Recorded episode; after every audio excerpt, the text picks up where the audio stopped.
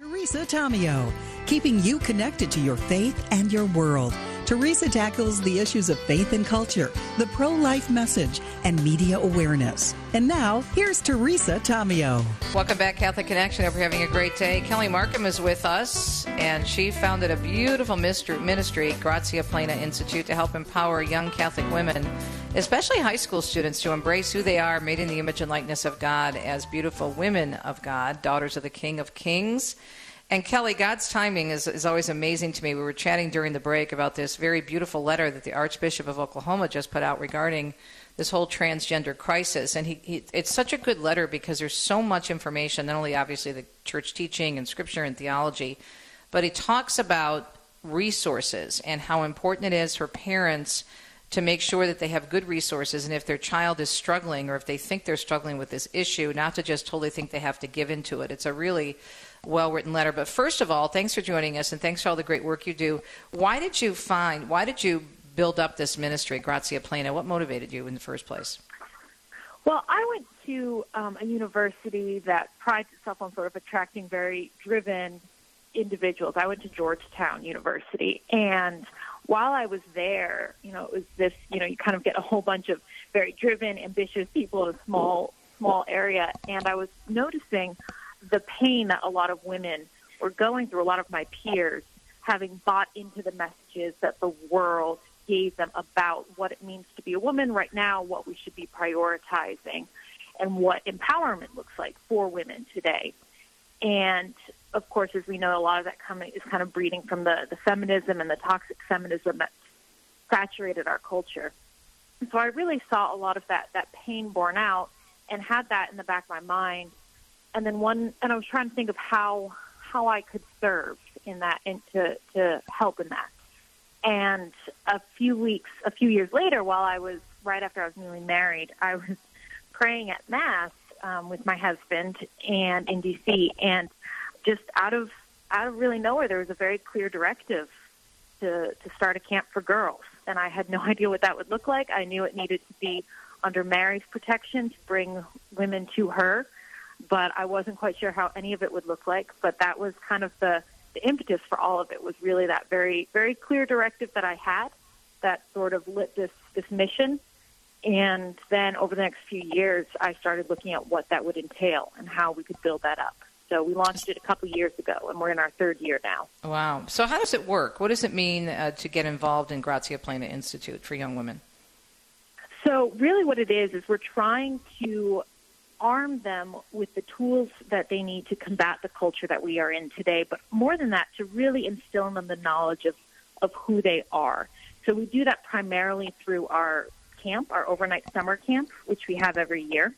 And that's an immersive camp where the girls are with us. It's grounded in the sacrament, so there's grace just infusing the whole camp. We have daily mass, we have adoration, confession every evening and the girls hear from women, Catholic women, speaking to them about what it means to be a Catholic woman in today's secular world and what the church's vision for women is. And so we focus a lot on the writings of St. John Paul II. We read a lot of St. Edith Stein. Ugh. We read a lot of Can Alex I come? I want to come to the camp. well, it was also, you know, I wish this camp had existed when I was a teenager. No kidding, so really, right? I really want to, you know, I don't want to give them. Girls don't need, in my opinion, they don't need, you know, another talk just on, you know, their hemlines. They, of course, modesty and chastity are critical, but we, they have to know the why. They have to know the dignity that they have, and why that this, you know, they they should comport themselves with this dignity. So we try to delve into the heart of what it means to be a woman and what it what God meant when He created man and woman separate. You know, you mentioned that beautiful letter by um, Bishop Coakley, and really talking about that men and women are not interchangeable, right? The world tries to right. teach girls that they are, and we try to say no, and that from the moment of their creation, their souls are created separate, differently from men, and they're created with this special purpose and these special gifts.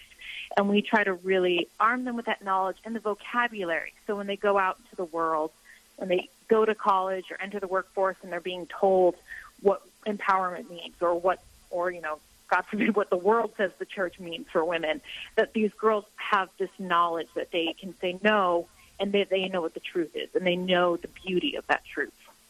Wow. We're talking with Kelly Marcum from Gratia Plena Institute, the website, gratiaplenainstitute.com. So, how is it going? What's the response been?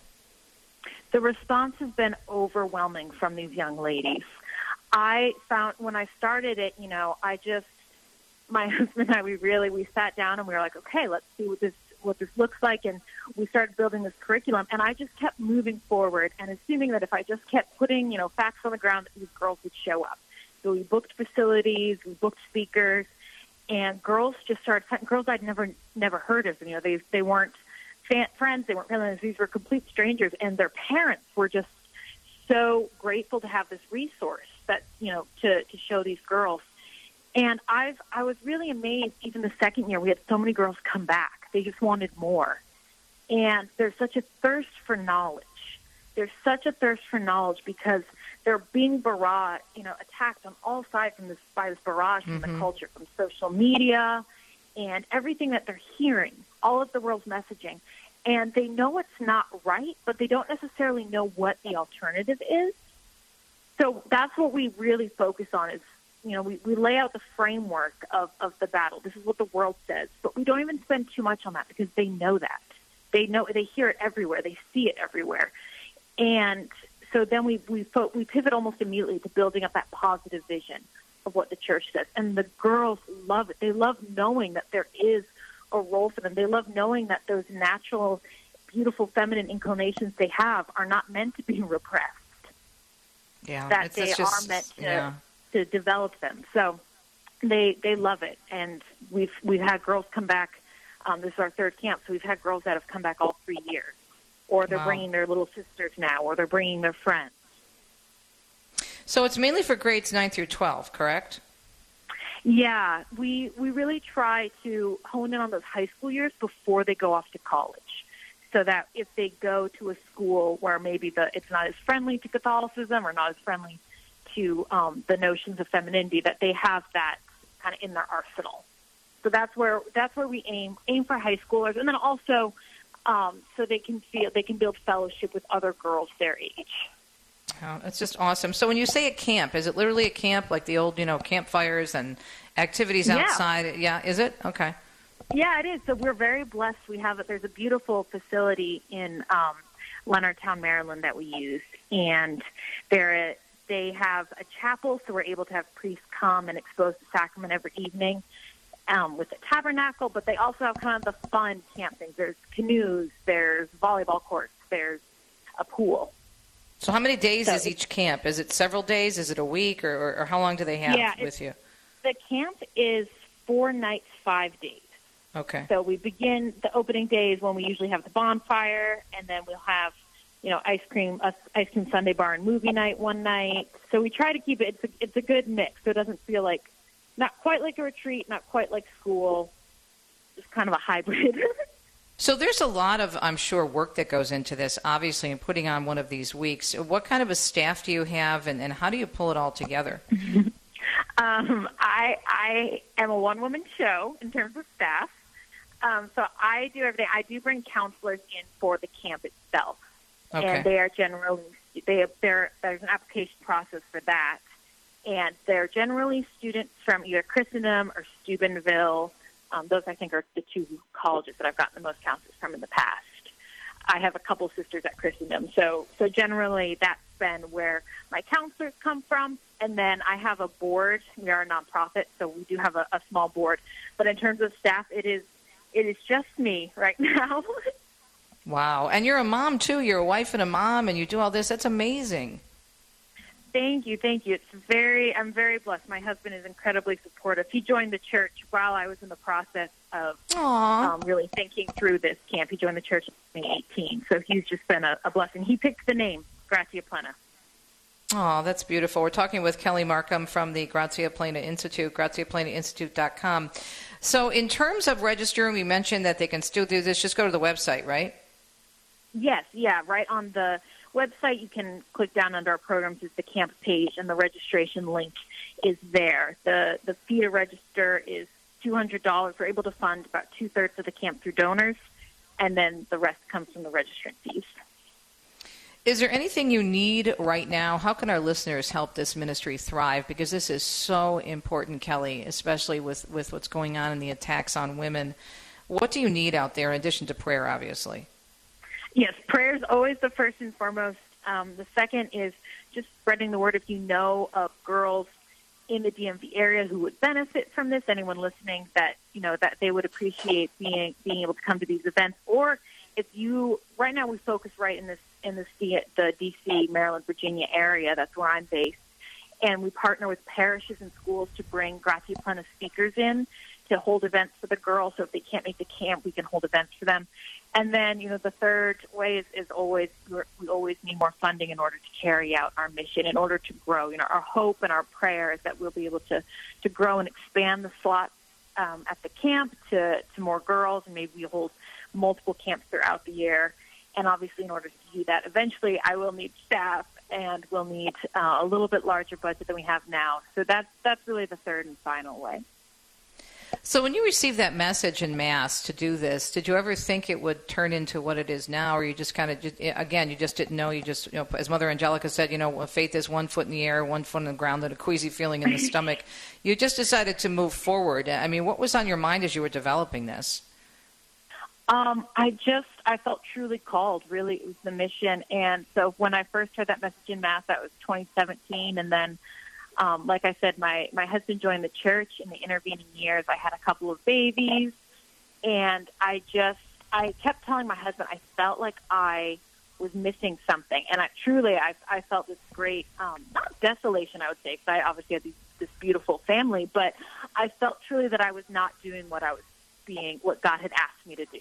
And so I felt very un, uneasy at all times. And when I finally took the, the plunge and I started building this camp, I felt that, that queasy feeling that Mother Angelica always describes, but with a great deal of certitude as well that at least I was moving in the track I had been asked to. So it was very, it's been very scary, but there's always been that consolation that this is what the, what I was asked to do. And, you know, every, every time I think that I can't do something or something's overwhelming, God right. just has opened so many doors. Last year, I found out I was pregnant right before the camp, and I get very sick. I was oh. so sick, and the Holy Spirit just swept in, and the camp ran beautifully, and I was granted a four-day reprieve from being ill, and it was amazing. So wow. truly, this has just been one miracle after another. Yeah. Well, let's see. That's how you know God's involved, right? When when things happen. So prior to doing this, and obviously your vocation as a mom and a wife, was there a goal you had? I mean, you write, you speak. What what, what did you envision yourself when you were going to college? What was your vocational goal outside of marriage and family? What were you looking at? Uh, you know, it's so funny. So my academic background is actually in counterterrorism. So it doesn't quite match up. Um, with, with well, I don't know. Considering the culture, it might well, be very yeah. helpful. I mean, yeah, some some insurgency doctrine has been very helpful. but um, but no, so I studied I studied early Christian theology um, under an excellent uh, Jesuit at Georgetown Father Fields, and then I studied counterterrorism, and I was going to get my my PhD and and move forward in that, and then um, through a, a funding shift at the program I'd been accepted to, I ended up um, kind of trying to scrambling to find a job right before I got married, and it was my husband who reminded me that I'd always loved the pro-life movement, loved working for my faith, and working for the conservative values that I hold very dear. So I ended up working in DC as a as a lobbyist for pro-life legislation. And then wow. when I got pregnant and the babies came, that's when I took a step back and was able to really focus on this, on gratia Plena, and on what that would look like. It's just a joy to work with these girls and to give them that peace that, yes, if they develop that relationship with Christ and they develop that prayer life, and follow follow His will that they they can achieve all of these different things and, and set the world ablaze. As Saint Catherine. Amen. As Saint Catherine of Siena says, "Love it. When you are whom you are meant to be, you will set the world on fire." Love that, Kelly. God bless you. Continued success uh, for this beautiful ministry. GratiaPlenaInstitute.com. We'll put a link to it on our archive section at Catholic Connection coming up.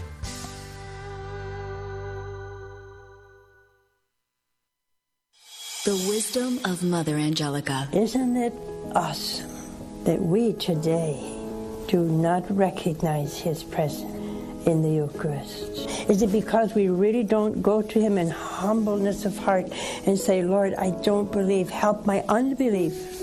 Lord, I want to see you. I want to recognize you.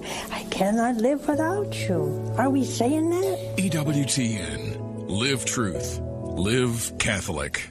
People ask how they can care for older family members who can't fully care for themselves. One answer is Visiting Angels, America's choice in senior home care. Visiting Angels assists adults nationwide with 600 locations to continue living at home and not have to move into a nursing home. Their caregivers provide assistance in hygiene, meals, and light housework. Services are provided up to 24 hours per day, and you can select your caregiver before service begins. More information, including franchise opportunities, is on the web at visitingangels.com.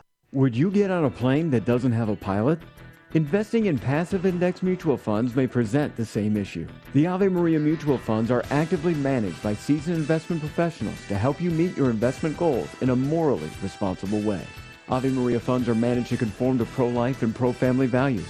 Long term investors could invest in the no load Ave Maria mutual funds. You can learn more about the Ave Maria Mutual Funds at 866 Ave Maria or visit AveMariaFunds.com. This program is brought to you in part by Charity Mobile, a proud partner of Ave Maria Radio for over 15 years. Charity Mobile is the pro-life cell phone company and has sent nearly $2 million to thousands of pro-life charities. 4G LTE coverage is available nationwide, and 5% of your monthly plan price goes to your favorite pro-life charity. A video introduction is available at CharityMobile.com. Charity Mobile, everyday living, effortless giving. CharityMobile.com. You're listening to the best of Connection with Teresa Tomeo.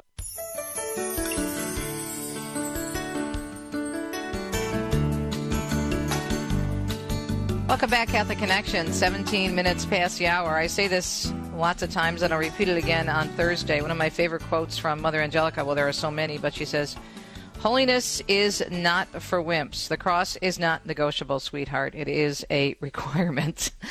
that is so, so true. Wherever we are in our faith walk, if we have faith, if we don't have faith, we live in a fallen world. So every single person is going to suffer. Nobody gets out of this world unscathed.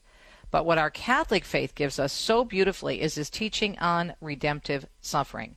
Mother Angelica knew that and taught that, and our guest, Johnny Scythe, knows that as well. A beautiful book, Pain of Grace Living and Suffering with Dignity. Johnny, thanks for joining us. Thank you, Teresa, for having me. All right, so you've been on our airways before through the Journey Home program, but tell us about this book because it really is a very personal story, isn't it? Yes, very much so. Um, and it was very hard to um, let go of that and, and be very, very vulnerable. Um, but I really felt that God was asking me to do that. Um, so it's my story, but it's also, in a sense, could be anybody's story. We all, what you just said, we all suffer, we all have issues. Even if we look like we don't, everybody has some issues. And I think God wanted me to write this book so I could share what he has done through my life and the ups and downs of the difficulties and thinking, where is God in this? What is Mm-hmm. he doing? And but just to look for him is a good thing in our sufferings. You know, we just Mm-hmm. it's when we shut him out and in this time that we even suffer more because he, he has so much to give us in our sufferings if we allow it, even though that's difficult many times. Um, so, yeah, my journey uh, starts. Uh, well, I was Jewish and then converted uh, to Catholicism when I was a young uh, young lady at 23, and then got married, have four beautiful little children, and then my body fell apart. I have a connective tissue illness called Ehlers-Danlos, and literally my body just falls apart daily. Um, so, trying to figure out how to walk with the Lord, do what He's calling me to do, but also in this pain. And He's taught me a journey of love that I never expected. Um, just the other day, I was having a really rough day, and um, my, my my go-to is, "Who am I praying for, Lord? Who is this for?" Hmm. And I was praying for someone who asked me to pray for them, and I was like, "Thank you for letting me love this person in this way." And thinking that and hearing it in my heart really showed me and continues to show me on a, a daily basis how the Lord is drawing us into His way of love, denying ourselves completely, which is very difficult, pain, mm-hmm. right? Pain of grace. Um, but when we do that, we not only grow more loving to others, we also are able to enter into His heart um, of how much He loves us. And then that's life giving. What I'm seeing and I'm sure you are too, um, daily, is the lack of hope that, that yes, people have in this I just world. talked about that at the top of the hour in, in introducing the, the show for today with your book. Yeah, and that's what I'm hoping to to bring through my story is that there's hope for all of us. That God hasn't abandoned us in our sufferings, and it's an invitation for us to walk even more closely with Him. Um, and reading the story, my life's been very difficult physically, but also so much joy. And one of my favorite lines from the Bible is, Lord, give us joy to balance our afflictions.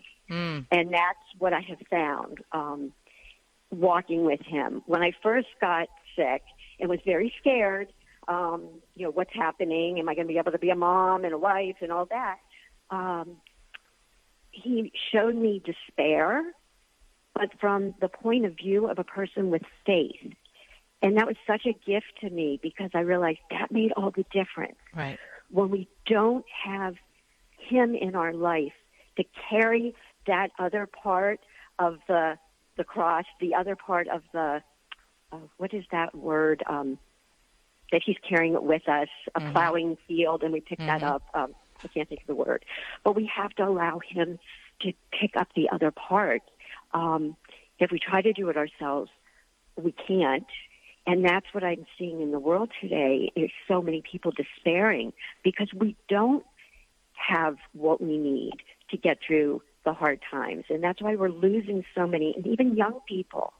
Um, they've lost hope. And our hope is from the Lord. Our joy is from the Lord. Um, the world is making everyone see, well, worldly, that everything comes from it. You know, material things are right. We're only worth what we can do. And yet, if that were if that were true, if that were the answer, then everybody should be you know deliriously happy, right? Considering right. everything we have in the world right now, technology-wise, especially in this in this first world country of ours. Right, but I think that we're also seeing very in our face the lie mm-hmm. that we aren't happy. So there has to be more, and and that's what Jesus brings to us. That's what a relationship with Him is. We have to be friends with people. We're relational, right? We we need each other to help each other carry our own crosses. But to have that relationship with Him, who can do amazing things where we can't even imagine. Right. Um, so I'm hoping that this book shows it's very raw, very real of my difficulties of like accepting a lot of these things. Um, but when we say yes to Him in our difficulties, um, and it might be that's all we have left. And that's with me. I that's all I had left. I'm like, I came into the church because I was being plagued by horrible, horrible nightmares every night. And I thought I was going to lose my mind. And I had nowhere to turn. I had tried everything, everything the world had to offer. But the time came that I'm like, I'm going to go out of my mind. And I finally just, I remember just yelling out to the Lord, if you are there and you want me, then you have to stop these dreams, these nightmares, and I'll be yours. And it, it took me to get to that point of emptying, like, just total abandonment. Yeah, total abandonment. Put, putting yourself at the foot of the cross and just offer, offering it up, yep. as my mother always said. If you don't mind my asking, there's a reporter in me, what were the nightmares about? Oh gosh. So I was Jewish, so I didn't have a any Christianity background, so that uh, the nightmares were horrible. I was being buried alive mm. every night by evil monks and nuns chanting, and I could feel the weight of the the dirt thrown on me every single night. It was paralyzing for an entire year, and so all I knew from Christianity was from those nightmares, right? I mean, and that that would that would make you want to run in the opposite direction as as as opposed to running into the church. So that's really interesting. Yeah, so it's God's grace. um, when I am signing my books, I always put, you know, what St. Therese said, all is grace. All is grace. I was, yeah. I was talking to a priest a couple months ago, and he was like, you know, how's it going, and what, it, you know, he was trying to see how I was doing and everything, and I said, I feel so blessed because I feel like God has, in so many ways, protected me and guided me through my life, and I'm just nothing earned. It's just his gift. It's just grace. Yeah, Johnny, hang on. We're going to continue this amazing conversation on this beautiful story and so appreciate Johnny opening herself up and being very vulnerable and sharing not only her journey into the church, but her journey of redemptive suffering. The church has such a beautiful teaching on this. I sound like a broken record for those of us who remember LPs and broken records. It's a beautiful teaching, especially with teachers, for example, like John Paul II. More on the book, Pain of Grace, and we come back.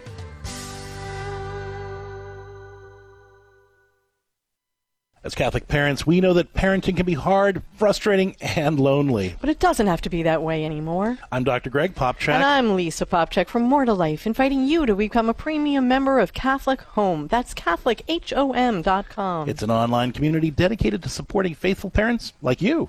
At Catholic Home, you can chat with our team of family life coaches every day. Get expert help with discipline issues, self care, creating a stronger marriage, living your faith at home, or just coping with the stress of being a Catholic parent in today's world. In addition to the personalized expert support you'll get as a premium member of CatholicHOM.com, you'll get access to tons of creative resources. Check out entertaining videos that teach your kids to get along with each other and love the Lord. Downloadable activities, monthly live parenting Q&As, a supportive community of faithful parents, and tons of other benefits like our exclusive Catholic Home podcast. Go to CatholicHOM.com today and become a premium member of the Catholic Home community. Remember, that's CatholicHOM.com. We can't, can't wait, wait, to, see you there. Father Benedict Groeschel. I usually am operating on the gifts of the Holy Spirit when I don't feel well, even when I'm annoyed, when I'm down and out. During my recovery from the automobile accident, immense numbers of people wrote to me and sent me emails, 50,000. And they told me how helpful they thought my talks on EWTN were to them. I'm delighted. But I want you to know I'm nobody's fool. The talks that were helpful, the sentences that were helpful, the phrases that were helpful came from the Holy Spirit. That's the work of the Holy Spirit. And the styrofoam packaging came from me. I did that. And styrofoam doesn't amount to very much. EWTN. Live truth. Live Catholic. Johnny Scythe walks readers through her very interesting and eye opening conversion story from a culturally Jewish background to Catholicism and also relates her struggles to live in grace despite her physical challenges. A beautiful book, Pain of Grace Living and Suffering with Dignity. The author is our guest, Johnny J. Scythe. How do we get the book, Johnny? Amazon has it. So okay. if you just go to Amazon and type in either my name or uh, Pain of Grace, it should come up. And we'll put a link to it also at uh, Catholic Connection on the archives. Every day we archive our shows and all the information. All right, so please do tell, finish that story about how you're having these nightmares, basically being tortured by religious, oh. and then you end up coming into the Catholic Church. and God's sense of humor, right? I right. Mean, it's like uh, that's how He's worked with me. Uh, so the next morning, after I just poured it on the you know on the line the night before and said, "You stop these dreams, and then I'll be yours." Well, the next morning, I woke up, sat up on the end of my bed, and looked up to the sky and said, "Okay, now what? I don't know what to do, but I'm yours." And immediately, he started sending Christian people in my life. It was just amazing. And I never had problems with Christianity, even as a Jewish young girl. It's like if God wants to to make himself a man and you know i don't have a problem with that. That's he's god. Um so i went to different churches each uh sunday to see where i fit in. And i even went back to the temple to make sure or the synagogue to make sure i wasn't making a big mistake. But something always was missing. Always was missing. And so i happened upon a catholic church and on a Sunday, and I was like, okay, I'll try the Catholic Church out. And it was very Jewish to me. It was very kosher. Uh, the hand washing, the songs, the you know, in the readings, and and I felt very comfortable. But then bells rang, and it drew my attention to the front, and the priest was holding up this white disc. And I had no idea, my head had no idea what was going on, but my heart leapt out and said, My Lord and, and my, my God. Oh, I just got and the chills. I just Ooh. started to weep. I just started. I have goosebumps even telling you now. I I had.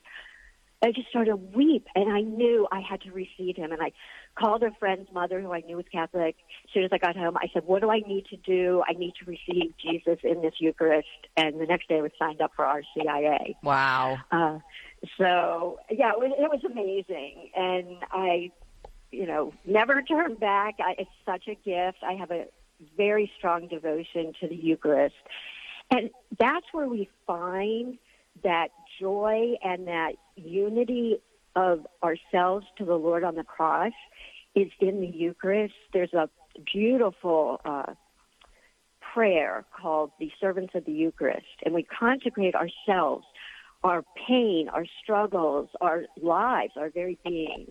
We united our hearts with Jesus in the Eucharist, and we give him our life. And when we do that, we're not only on the foot of the cross, you know, at the bottom of the cross, but he embraces us. He comes down to embrace us and lift us high on the cross, but also into his heart. Right. It is just intimate and beautiful. And I think it's the root of redemptive suffering. And we, without the Lord, could do nothing with our pain, Right. right? We could do nothing except be miserable. But when we give it to Him willingly, He turns it into graces. I don't know how, but I, I don't know how he does it. I, I think it's really important just to say, okay, that this this really stinks when I'm going through whatever it is, whether it's physical mm-hmm. suffering, emotional suffering, or there's a relationship issue. Lord, this really stinks. I don't like it, but what do you want me to do with this? I know there's a lesson in here somewhere, right? Yep. And that's what the whole book is. The lesson, me pouring out my heart saying, I'm not happy right now with what Yeah. you're doing. What are you thinking? Mm-hmm. But I'm choosing to trust. I I need to trust. And I think that's that leap of faith is so important. When we give it to him, he can do so many beautiful things. We never expected the gift of our redemption, right? Mm-hmm. We just had, you know, Good Friday, and then how many of us ex- would have expected Easter Sunday? But that's what he gives to us when we trust him, when we turn to him. And so that's what my journey has been about. I, you know, I have a, I have a beautiful life. I have an amazing life. I love the Lord. I love the Eucharist. I'm in pain 24 7. Um, but I know I'm walking with him. And sometimes it's just laying in bed and saying, Lord, it's yours. You know, you get in so much pain sometimes that you can't even think in words. So, but he knows my heart. He knows that I want to be with him. And that's where I find my comfort. That's where he his love is for us that suffer, which again everyone suffers. Um, and that's why I think that God had me write this book that in immense pain, whether it's physical or mental, um, he's there for us.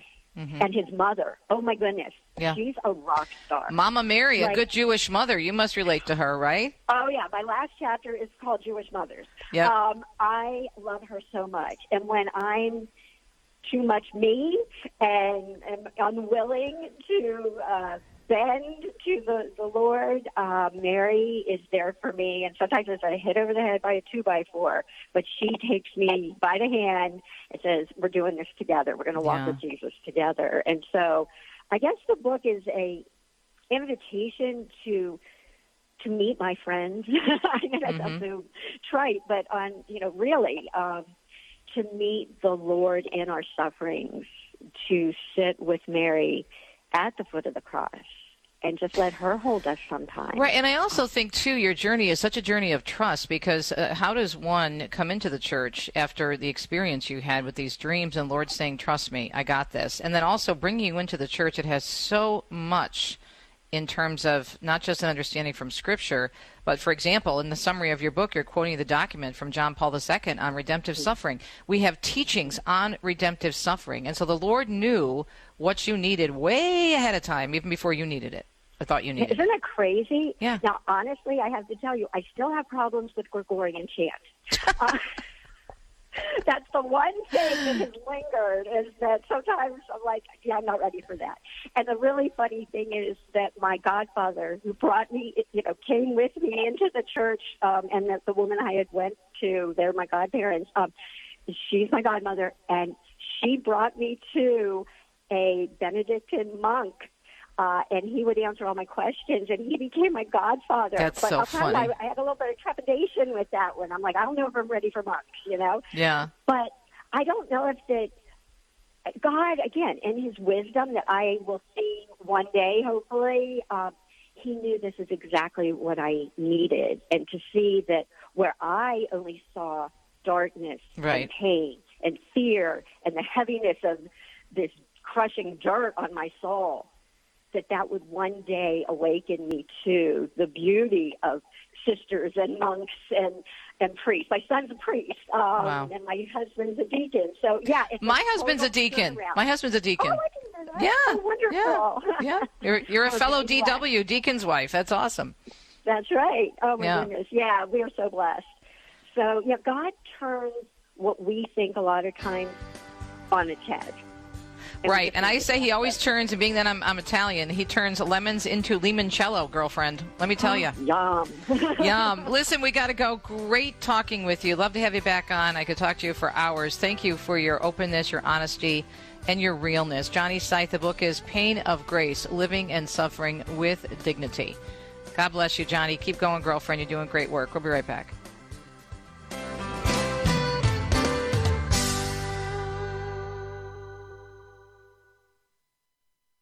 Colossians chapter 1 verse 10. Live a life worthy of the Lord and please him in every way, bearing fruit in every good work, increasing in the knowledge of God. Knowledge by acquaintance is what St. Paul's talking here. We need to increase our acquaintance of God. What can we do to increase our knowledge of God? Well, study scripture, pray, fast. But here's the obvious question. Are you increasing in the knowledge of God? Or are you simply kind of staying stable? You're living off past encounters. When we speak of increasing our knowledge of God, as I said, you can read all the books you want about God and you'll have lots of information, but it doesn't mean that you'll necessarily become acquainted with Him. We need to know God by acquaintance, and that's what lies at the heart of all true religion. Kresta in the afternoon, weekdays at 4 Eastern on EWTN Radio. The following is a medical moment. Hi, I'm Bobby Schindler, brother of Terri Schiavo. A second opinion is when a physician, other than the one currently responsible for your care, reviews your medical records and any test results in order to assess, diagnose, and recommend treatment for you. You have the right and don't need to give a reason to seek a second opinion, and many people do so to simply explore options. You may want to get a second opinion when your current physician's recommended treatment doesn't reflect your pro life values. You want to learn about other possible treatment options and assess risk and benefits. You don't feel that the current healthcare facility is best equipped to handle the treatment. A 2017 study by the Mayo Clinic found that 88% of patients that received a second opinion had a new or refined diagnosis or treatment plan. It very well may pay to get an alternative viewpoint to ensure you get the best care possible. This medical moment brought to you by MyLifeAngels.com.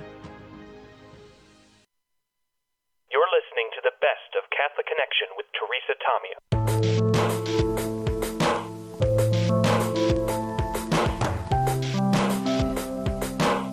Dr. Vestigi said, we have so many great witnesses of the Catholic faith, and uh, at the top of my list would be our next guest, in addition to Dr. Vestigi. Father Michael Schmitz really needs no introduction, has done so much to help us to re embrace our faith, whether it's Scripture, the Bible in a Year podcast, or now the Catechism in a Year. He's also been so generous with his time in joining us on the Good News Cruise, and he's coming back in January. Father Michael Schmitz, what a gift to have you on this morning. How are you? Thank you, Teresa. I think I'm doing pretty well. How are you? doing? I'm doing great, Father. Always great to hear your voice. Okay, first of all, let's talk about Catechism in a Year. How is it going? Uh, how's it going for me? How is it going for everyone else? That's the. Uh, well, I think both. I'm sure you've done like a survey of the gazillion people that have signed on already. But but so what's Oh, like the latest? Yeah, what are they- people saying? that's you know it's interesting. I got the chance to talk to a bunch of people this last week and last weekend about like about their experience, and uh, I think the I think the here's what I get. Here I, I said this right away that like even recording it was such a different experience because with the Bible it's a story you can kind of follow the story. Also with the Bible, the first couple uh, you know chapters or first couple like numbers of days like these are all stories that like not only do I know, but like everyone knows these kinds of. So it's like, oh yeah, yeah, we got this. And and for this, for the catechism, uh, originally it was, wow, what are we going to do with this? Because this is like, what is the catechism? Why the catechism? And and it took a little bit to get into. Now I'm loving it. Like I, every time I get the chance to record, I'm just like, man, this is so good, such good stuff that um, that's awesome for me. I I would say that most people are saying this is really really helpful but it's different than the Bible. And I'm like, yeah, that sounds right. Helpful, but helpful, but different. And see, but but the thing is, is that it it works together. I mean, if you've studied the Catechism and you look at Scripture, I mean, it's all built on Scripture because we you know, we have that three-legged stool in the church. But to me, the Catechism is so helpful because you can look up pretty much any topic and the Catholic Church. It's like that old Prego spaghetti sauce commercial, right? It's in there. there there's there's something. There. It explains it. It explains a particular situation in the world. Yeah, absolutely. I completely agree that there is, um, like you can even, I mean, there's, that's one of the things I love about, one of the many things I love, I love about the catechism is you can say, oh, wait, here's a, here's a reading from scripture. I don't understand it. Or does the, does the church have any kind of, I don't want to say definitive explanation of this or interpretation of this, but is there any way in which this really translates into a doctrine that we have? And so you can look through the catechism and say, like, okay, I want to look up John chapter 3, verse 10 and like look John chapter three verse ten and see where that is in the catechism too. Like where does that fit in? And I love, like you said, like it's it's all in there. And there's something about, man, I would say once you get the catechism down, or even just like familiar with it, they don't have to have it memorized or anything like that. But once you kind of understand it, go back to the Bible, and it's oh my gosh, other more even more and more doors get opened up when you read Scripture because they they they inform each other or they they they reveal each other in some way. You know what the other thing too? It just reaffirms for me the authority and the wisdom of the church and all these different issues. Yeah. And you know me and my media background. I love quoting the Catechism. Just a few paragraphs where it talks about the use of social communications. You could take that section, which is like I think four or five paragraphs long, and, and print it up, and it should be in every newsroom in the country and the world because it's so clear in terms of people have a right to authentic information. I'm paraphrasing, but but reality, truth, right?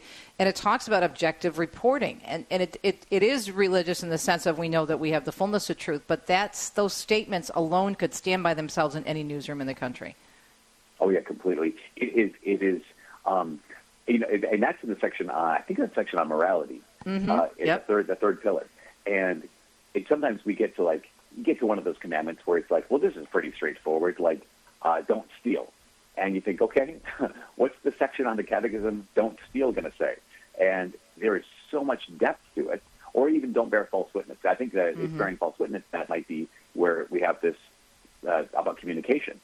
And you realize, wow, here is this massive reflection and instruction that's offered to all followers of Christ based off of this commandment that everyone knows, okay, don't bear false witness, don't lie, is what we kind of typically you know reduce it to. But then the church says, "Oh, here's where here's here's all the ways in which that can that can be expressed, and all the ways in which they let's go deep with this. I mean, even the recognition of and not just don't lie, but also the ways in which we're called to bear witness to our faith in the world. And so, so there's that, that sense of like, am, am I taking the Lord's name in vain? if I claim to be a Christian but don't live like it. Like, oh, I never thought of, I never thought that that commandment could be related in that way. So there's right. so much depth. I love it. Yeah, and I'm sure you're even learning things uh, differently, or maybe things are, are just kind of maybe even becoming more clear because it's kind of like when you go back and, and we've all, if we're faithful and go to mass every week, by the you know the three year cycle, by the time the three years is up, we've been exposed to quite a lot of scripture from the Old Testament to the New Testament. But you know, you, you read scripture every day, and a verse that you've heard a gazillion times can appear very different and hit you in a new way. Well, completely, yeah. There there are sections in the Catechism that I mean, I, I, I think I'm pretty familiar with all of the catechism, but I haven't read all of the words. And so that's, that's a, that's a, you know, that, that sense where you're like, no, no, no, I know it's in there. Like you mentioned with the Prego commercial. Like, mm-hmm. I, I know that it's there, but I, have I ever taken the time to really break down all of the words. And one of the things that strikes me is not only how accessible the catechism is, but also how beautiful in many ways. I mean, there are some there are some sections that get a little kind of wordy in the sense of. I remember, know, as I'm narrating this, as I'm reading this, I think, like, well, that's a that is almost a St. Paul sentence. That is a run-on sentence right there. But for the for the most part, there is this beauty Mm-hmm. in in every section. This like, man, who in the world thought of you know, were able to say in such clarity, such in such accessibility, such approachability, but also such beauty. It just it, it strikes me every time. Yeah, and that's why I just I just love being Catholic. I, I'm just so grateful for the Church and her wisdom, and, and it's just it goes on and on. We're talking with, of course, you recognize the voice, Father Michael Schmitz. He's from the Diocese of Duluth, uh, but his witness is so much further. He does a great job there with the youth as well and college students. But we know him for the Bible in a Year, now the Catechism of the Year, and also we know him from the Good News Cruise. And Father, you're coming back for more punishment, I guess, huh? I wouldn't say the punishment. I am excited. In fact, I, I would say I I don't know if we talked about this before, but when I went on the first one, it was kind of like, okay, I'll do this. You know, John asked me to go, so you know, John Hale asked me, I'll, I'll do it, fine. And I got there, and I thought almost immediately, not immediately, but but as soon as I got past those initial kind of like, what am I here for?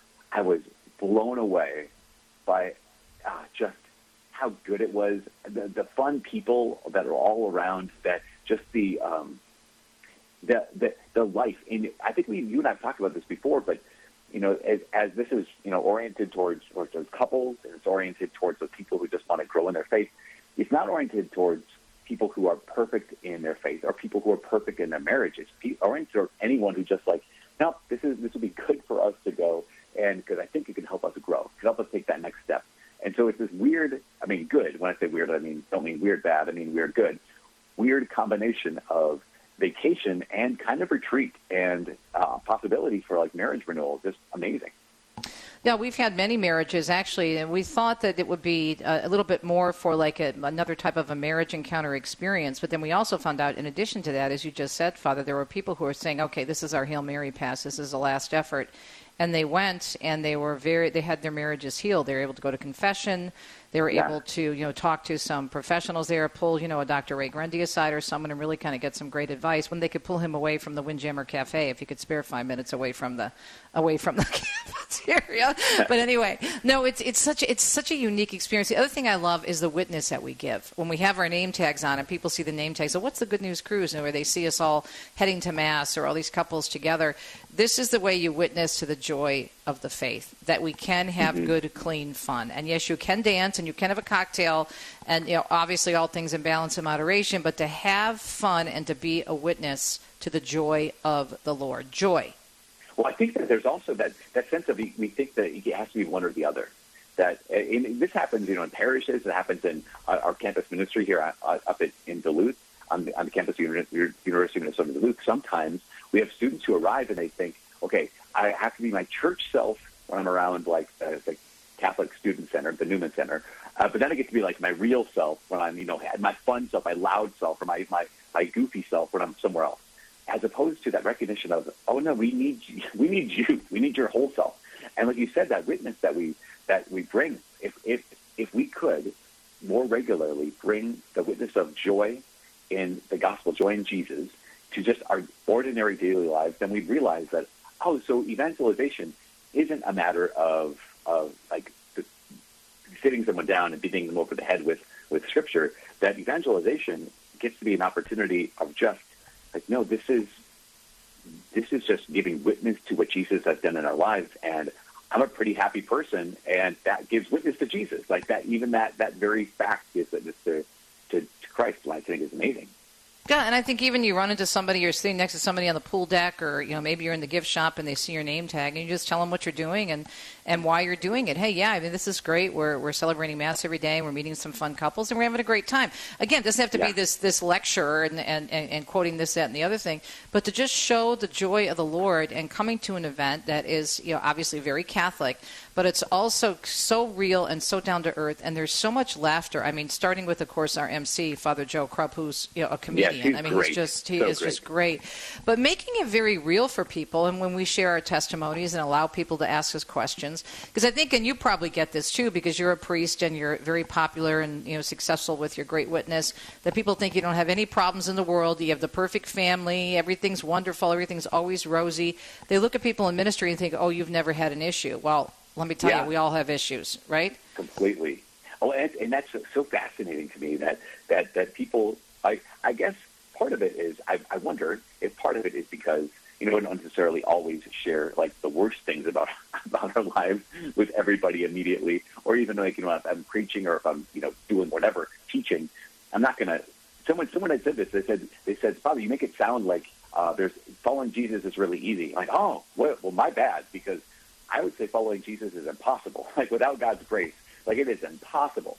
And in in the, the brokenness that I have, it's it's man, I, I need a lot of God's help, and yet yet He wants to help. And so yes, so when you get to know someone, you realize, oh, okay. Hopefully, you get to know them, get to know them, and realize that wait a second, there is uh, there is a need for God's grace in that person, and if God can use that person to man to help others know Jesus. It actually God can use that person and work through all their brokenness to to uh, make make them a person of prayer.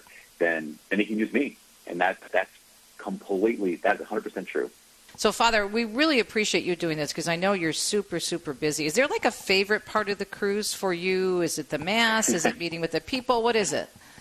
That's a good question. I I like hearing what everyone else has to say. That's that's probably one of the best things for me is just being able to go to those sessions and be able to just take in some stuff. I mean, Yeah. I, I work with married uh, marriage prep couples all of the time. I work with some married couples on a regular basis, and so it's just but even just life and just being able to kind of just be around. And everyone's so normal. That was one of the things that struck me the one time I went is that so like no, this is this is a great. Just people are here to have fun, but they know how to have fun. They know how to pray. They know how to play, and that is. Uh, I know some people, maybe including the person I'm talking to right now, knows how to dance, and uh, and that's that's that's real. That's real fun. Yes, me and Bishop Coffee. We're out there dancing. The two old folks out there on the dance floor the most of the time. Father, it's great to talk to you. Thank you. God bless you for everything you do. So looking forward to seeing you. I know we're going to see you, God willing, in August, too, at the uh, Grand Hotel event. But that is sold out. Unfortunately, we don't have any more room. If we could get more rooms, we'll try. Maybe we'll uh, move it to another hotel or add it. I don't know, but it's, it's packed. So thank you so much for all you do. And we'll see you up north, as we say in Michigan, at the. Uh, Grand Hotel for our Grand Hotel getaway, and then, God willing, in January, goodnewscruise.com. Check it out, goodnewscruise.com to register for the Good News Cruise in January. Father Michael Schmitz among those who'll be there. You don't want to miss it. We'll be right back. Hi, I'm Al Kresta. Our generation is the first in human history to widely reject that life has any overarching purpose. Morality is considered relative, and we're even uncertain about what it means to be a man or a woman. Catholics at this time need to be awake, not woke. Sit down with Renewal Ministries Peter Herbeck and I for an extended conversation with Noelle Mering, author of Awake, Not Woke. It's available on the Renewal Ministries YouTube page or in the slider at AveMariaRadio.net. Are mobile phones dangerous? I'm Chuck Gatica, and this is Journey Strong. Our phones have become an extension of our physical bodies, and they emit radiation. Where you routinely place, hold, or store your phone on your body is critical. Energy emitted from radio frequency exposure can be absorbed by the body and potentially harmful. Apple recommends customers using its latest iPhones try the hands free options like built in speakerphones and headphones to reduce exposure. Android type phones top the list of phones giving off the most radiation. Keep all brands of phones away from your ear and head when possible. Men should store a phone in a pant pocket. Women should keep their phone in a purse, pant pocket, but not in their bra. I didn't know this was a thing. Practice social distancing from phones. Like fasting from food, maybe it's time for a digital detox. Check out the Journey Strong tab for more on this at the homepage of AveMariaRadio.net. People ask how they can care for older family members who can't fully care for themselves. One answer is Visiting Angels, America's choice in senior home care. Visiting Angels assists adults nationwide with 600 locations to continue living at home and not have to move into a nursing home. Their caregivers provide assistance in hygiene, meals, and light housework. Services are provided up to 24 hours per day, and you can select your caregiver before service begins. More information, including franchise opportunities, is on the web at visitingangels.com.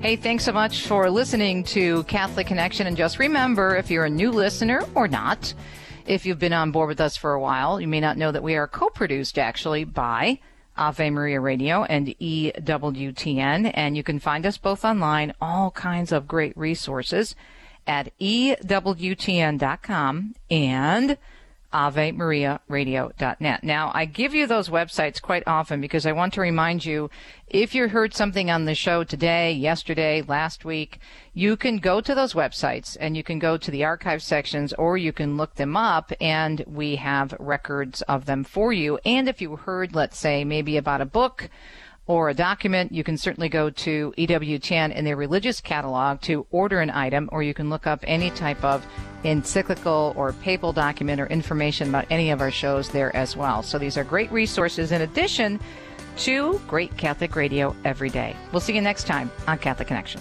You've been listening to Catholic Connection with Teresa Tomeo. Catholic Connection is a co production of Ave Maria Radio and EWTN Radio and carried across the EWTN Global Catholic Radio Network. Our producer is Andrew Kruchek. For copies of this program or for more information, visit AveMariaRadio.net. That's A-V-E Maria Radio.net. Thanks for listening and join us next time for another edition of Catholic Connection.